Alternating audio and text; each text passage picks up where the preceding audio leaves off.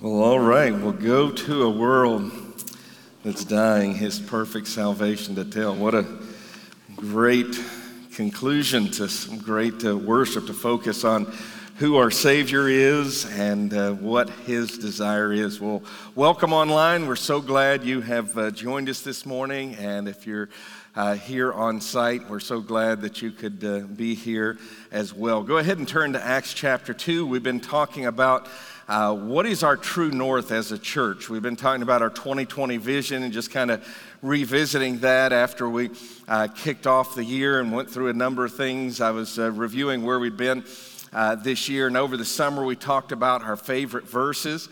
And uh, uh, we are just excited as we move into uh, the fall, and uh, hard to believe now we're at the winter. November 1st, that's uh, really amazing, isn't it? Uh, life does fly by for us as well. and so we are concluding this year. I want to talk about what really matters, what's important, what is our vision.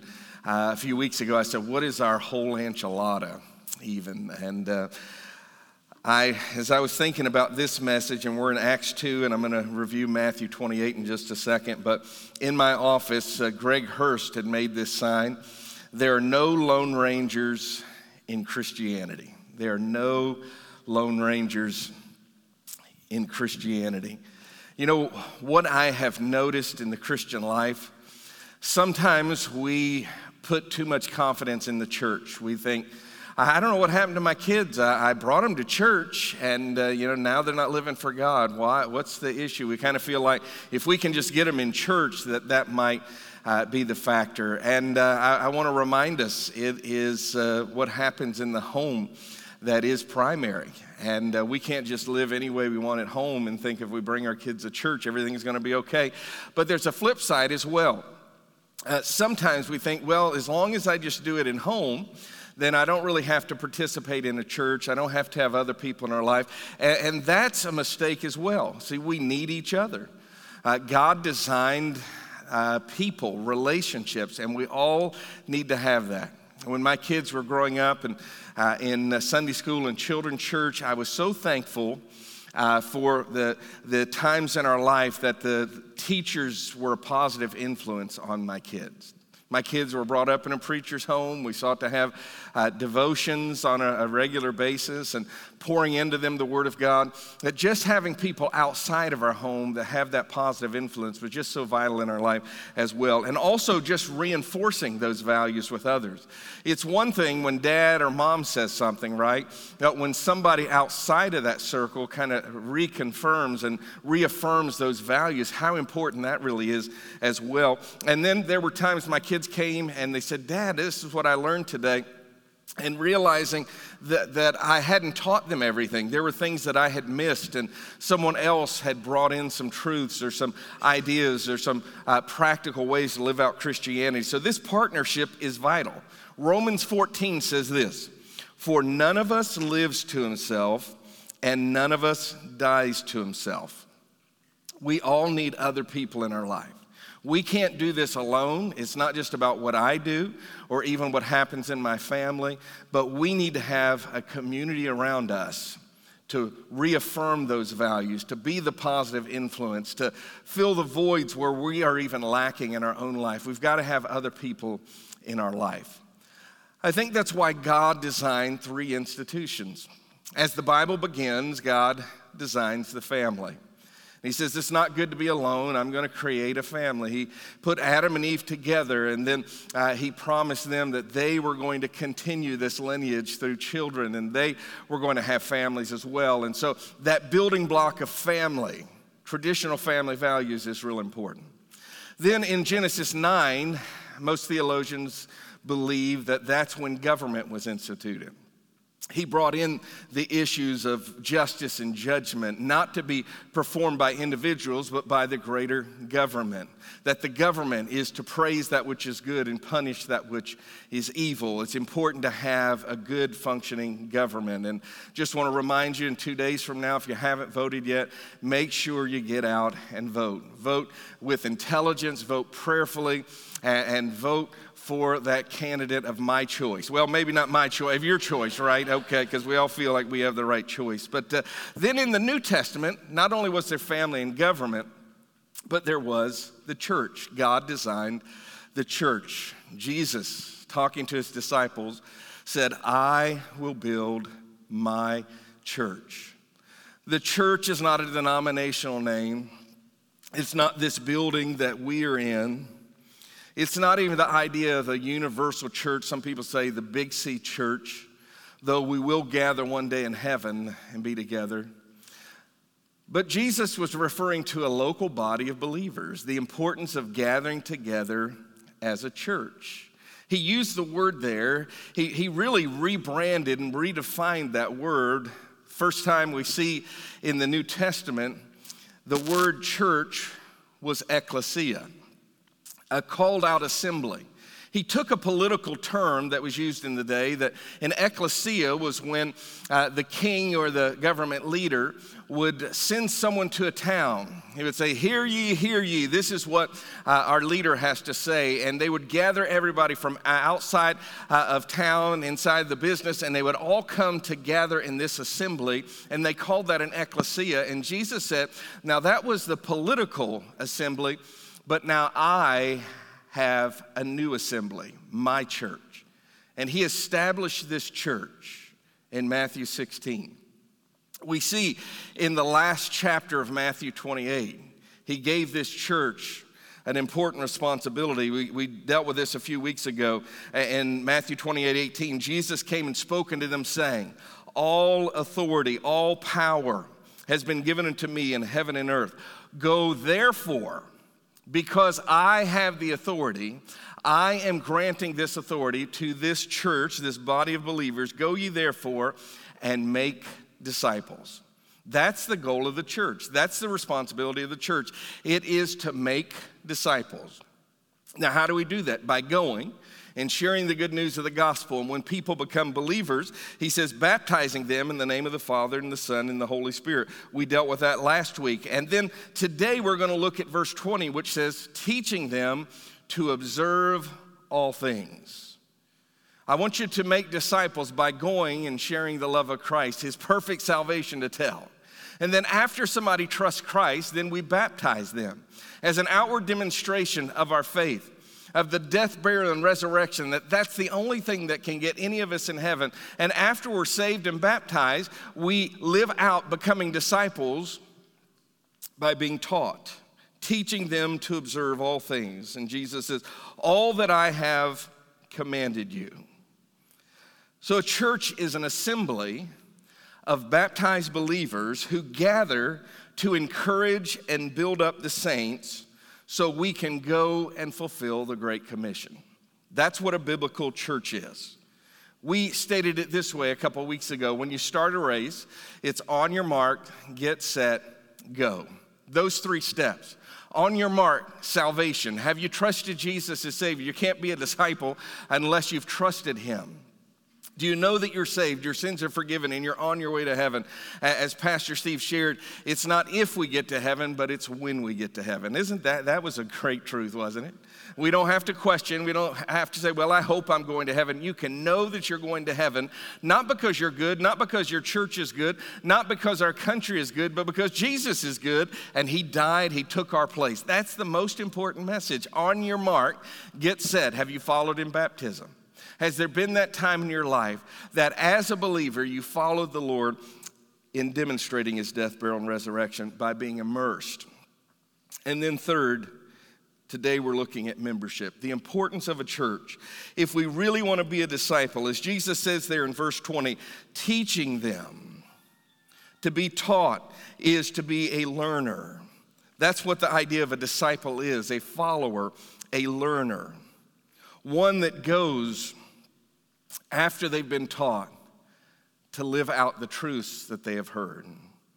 We live as obedient disciples, telling others and equipping others so they can go. You see, salvation is not just making a decision. Well, I prayed that prayer as a kid. Well, I prayed that prayer one time in my life and, and uh, you know, just kind of do my own thing. It's not about making a decision, it's about making disciples. That's what's key.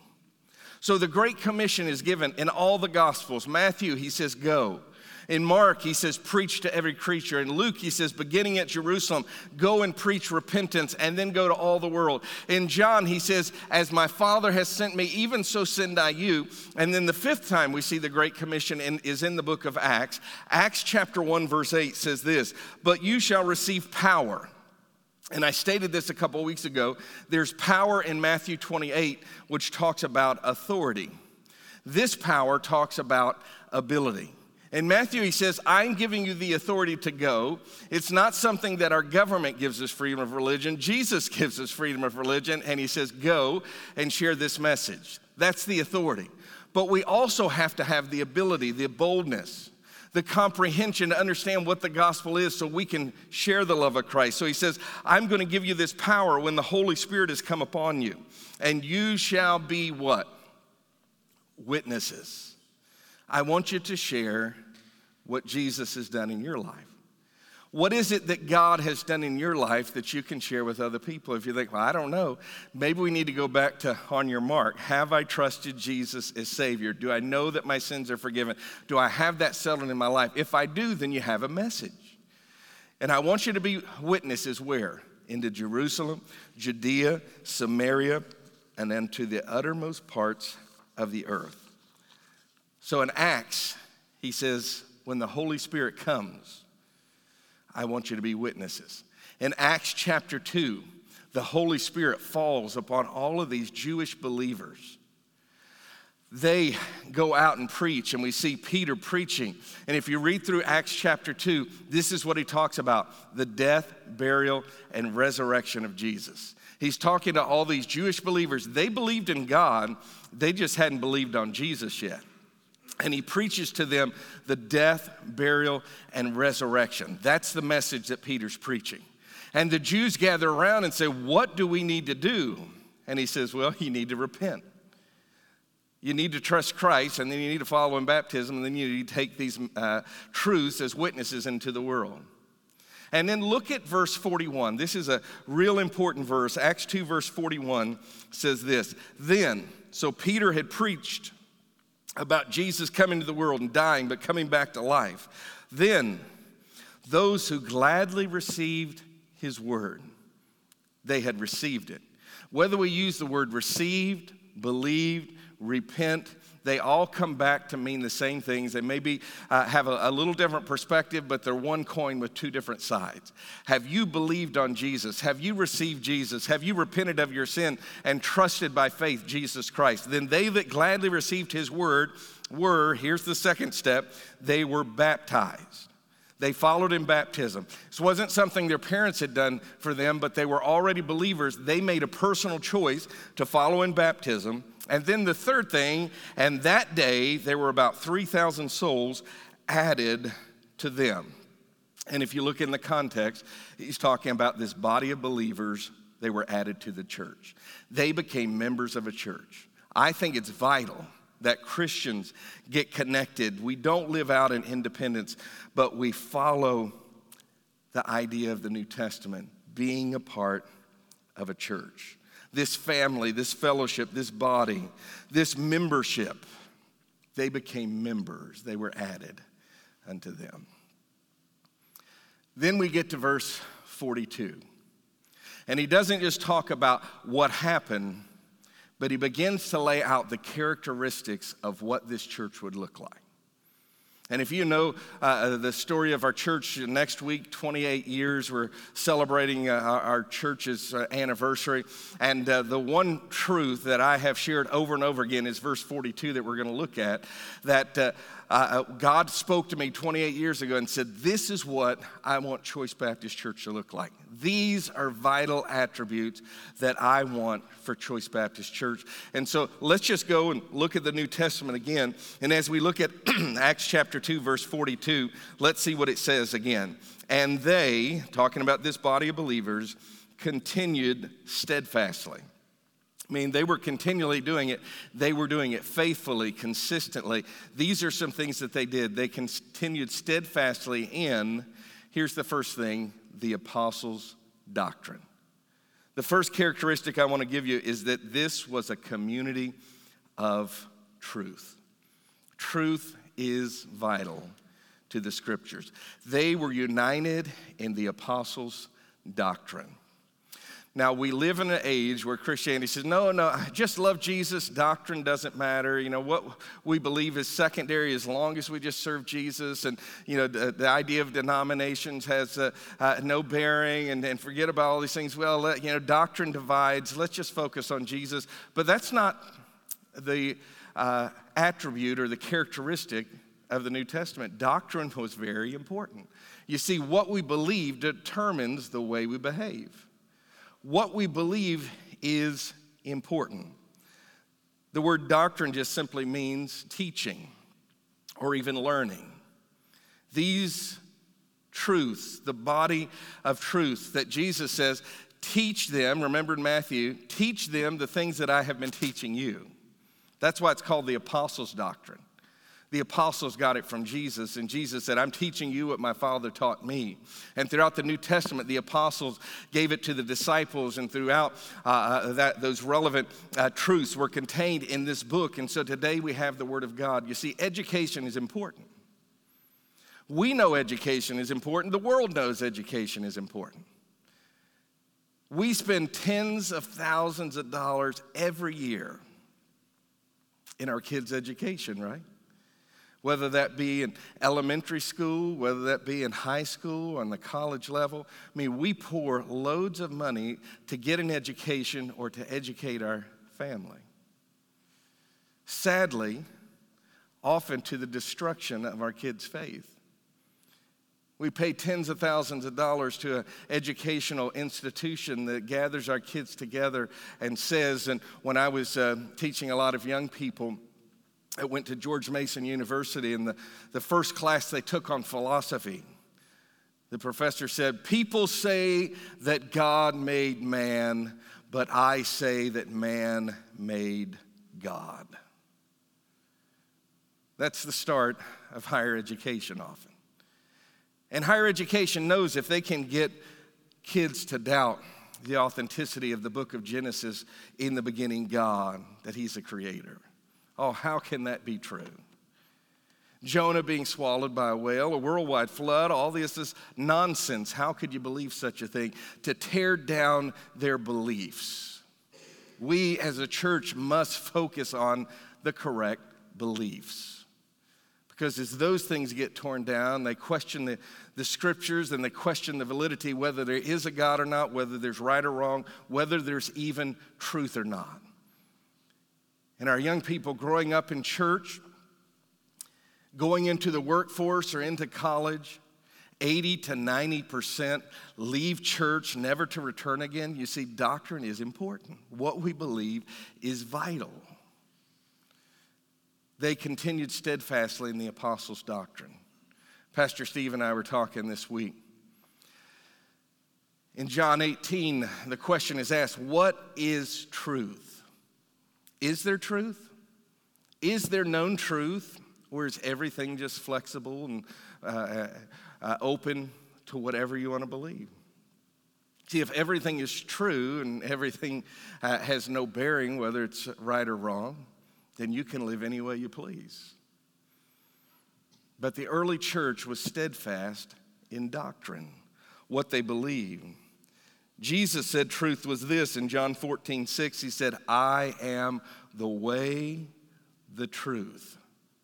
So he believed in truth. John 17, 17 says it this way Sanctify them through your truth. Your word is truth. Here's something that I did a number of years ago that I think is a good exercise. Look at how Jesus interpreted the Old Testament.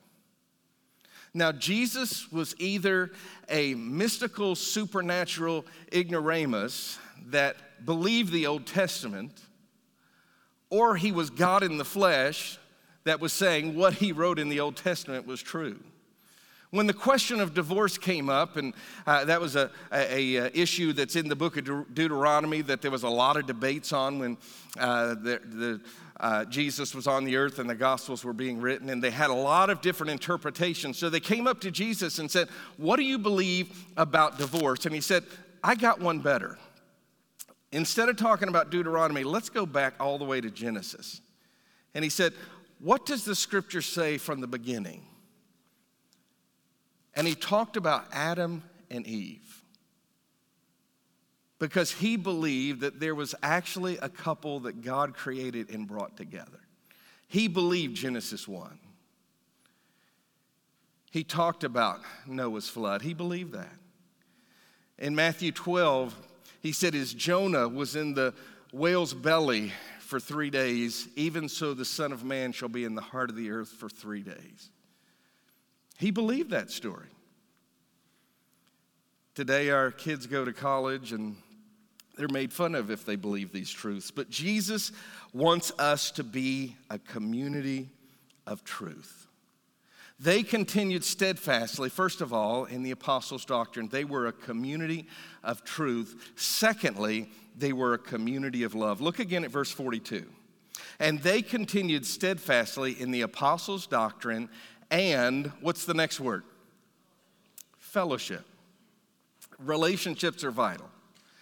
Now, I have been around enough conservatives and I've seen enough uh, conservative uh, uh, social media posts or whatever to know that we as conservatives can be so focused on truth that we can just be jerks. Isn't that true? We can be so focused on being a community of truth that we are harsh in our relationships. And that's not how the early church was. They were steadfast in the apostles' doctrine and fellowship. You see, you don't just teach the Bible, you teach people. And if you can't be gracious and kind to people, no matter how much truth you have in your mind, you probably aren't going to be a very good influence. As a parent, you can have a lot of rules with your kids. I mean, some people are going to be more strict than others. If this, if you demonstrate a lot of grace and love, it's the parents that have all the rules, but they don't have relationships. If you recall, Josh McDowell said years ago rules without relationship leads to rebellion. Rules aren't bad, it's just when your kids break those, do you get mad and angry? Are you upset at them? Or do you love them and you correct them for the truth? You see, relationships are vital. They continued steadfastly in the apostles' doctrine and fellowship. The word fellowship there is the word koinonia. The word koinonia is a reference to uh, the relationships that we're to have. It's all the one another's that the Bible talks about. You see, the church is people. The word just simply means community. Some people have gone to this passage and uh, see that they had all things in common. They say, oh, common. That's socialism. That's communism. That's Marxism. No, there's no way. Socialism is by force, isn't it? Socialism says everybody's going to be equal and we will kill whoever we have to. Let's look at how socialism has lived out throughout society. It always brings about death and it always brings about destruction. Or as Margaret Thatcher uh, uh once uh, said, socialism works great until you run out of other people's money, right? That's the idea there. But the New Testament is not talking about socialism or communism or even communal living. But the word simply means communion. We use the word communicate. To have all things in common or there's an equality. It's the idea of belonging, acceptance, encouragement, and at times even challenging. We love one another enough to correct them so we can understand our purpose and live out our meaning this assembly gathered together in unity, having the right doctrine, but also having the right kind of relationships. They continued steadfastly in doctrine and fellowship. Notice what they did they broke bread together. Maybe that has reference to the Lord's Supper, but it seems to me it's just talking about they had meals together. They enjoyed spending time together. It wasn't just a once a week uh, thing. You walk in church and you're anonymous and you walk out never to see those people again, but they built up relationship. We call ourselves the choice family. We want to connect. They were one in breaking bread. they gathered together in prayer. Look at verse 46. So, continuing daily with one accord, see, they united. They gathered in the temple in the larger assembly, and they broke bread from house to house. That's our small groups. That's the connection. It wasn't just on Sunday, but throughout the week. They ate their food with gladness. See, they were happy people. So many conservative people are just ornery, we're miserable people. I mean, you know, we should be joyful people in life with gladness, and the next phrase is with singleness of heart or simplicity of heart. All that word means is they weren't double minded. They didn't act one way in one place and act differently in another place. I remember as a, a kid, I would have a, a birthday party, and everything worked great until I invited my church friends and my school friends together and because there was a little dichotomy that I would have in life. And now I got my church friends that I acted a certain way with. Now I have my school friends that I act a little bit different uh, in. And uh, now these two groups are together. And you're like, how do you live this out? That's what it's talking about. Are you consistent in your life? Not hypocritical, but have true caring relationships. These people gathered together. I remember back in March, Pastor Ryan sharing when we had to stop meeting for a while. We didn't know what was going to happen with this pandemic. We had heard that uh, 2 million people could die and uh, a lot of changes were happening. And so we closed down church. March 15th was our last service uh, until we started up again. And he said, You know, this is going to be a very trying time in the lives of people. Because as we step back from attending church and being involved in church and giving to church, we stop that investment. The next thing you know, we haven't been pouring our treasure there, haven't been put our energy with our brothers and sisters in Christ. We've kind of got isolated. And then we start looking, and people have flaws, and we start nitpicking and deal with difficulties. And if we're not careful, it's easy just to get out of church. And he said, What's going to happen over the next several years if families and teenagers and children aren't faithfully going to church? You see, nobody intends just to drop out of church. It just happens little by little, little by little, till the next thing, we're just not connected. And how many times have people said, Man, I got out of church I can't believe it. Five years went by, seven years went by. Maybe it was because they were working so much. Maybe it was because their kids were in so many sports and activities. Maybe just life got busy or they got hurt or whatever. And years later, they're like, man, so many years went by. And they weren't connected. Let's make sure that we are connected to the local church. Well, this church was a generous church. We're going to talk about that next week. They were a community of worship and they shared the gospel to the world around them. We're going to continue this passage next week, and next week's our church anniversary, and so we want to drive this passage home as we're talking about what really matters, what's important in our daily life. On your mark, do you know Jesus as Savior? Get set. Following him in baptism. Go. Getting connected to a local church. Not just being a member of a church, but joining a church, attending a church, getting a part of a small group, and getting involved in a church. All those things are vital. That's what the Great Commission is. Go into all the world and preach the gospel. See people follow in baptism, baptizing them in the name of the Father and the Son and the Holy Spirit, and then teaching them, not just making a decision, but making disciples for Jesus Christ. Let me encourage you to do a couple things. If you're online, make sure you like the, the YouTube page and subscribe to that.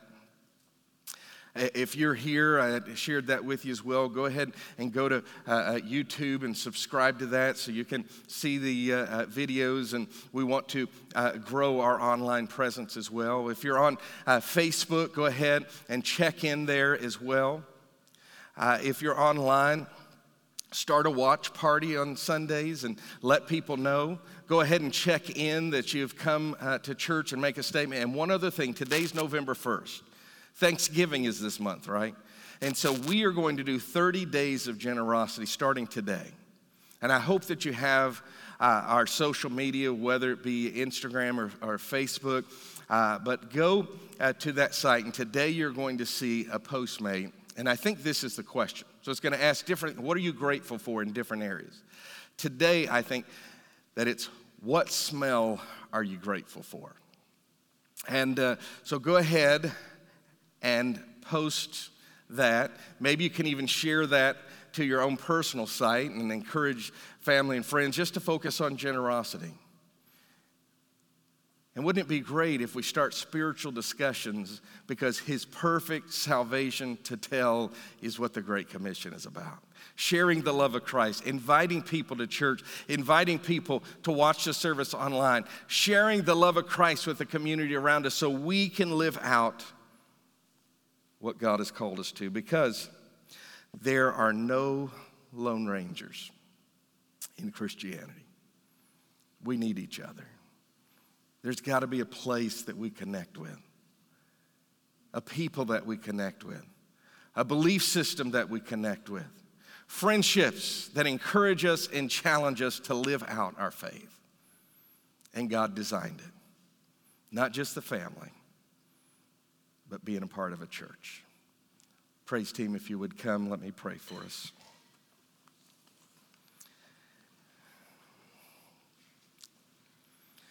Dear Father, I pray that we would be a church that is consistent with the New Testament.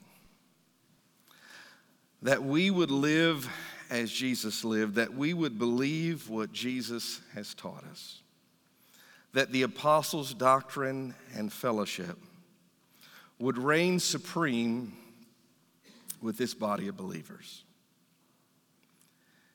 May we live it out, not just make decisions, but truly to make disciples for you. Lord, as we see our true north, our purpose, our reason for existence, our mission, living out our core values and guiding principles. I pray on this November 1st, 2020, that it would center around the Great Commission. God, I pray if there's someone here, someone that's listening that doesn't know for sure that they are saved, that they are going to heaven one day. May they acknowledge their sinfulness and may they trust in you. What you did for us on the cross and what you did in the grave.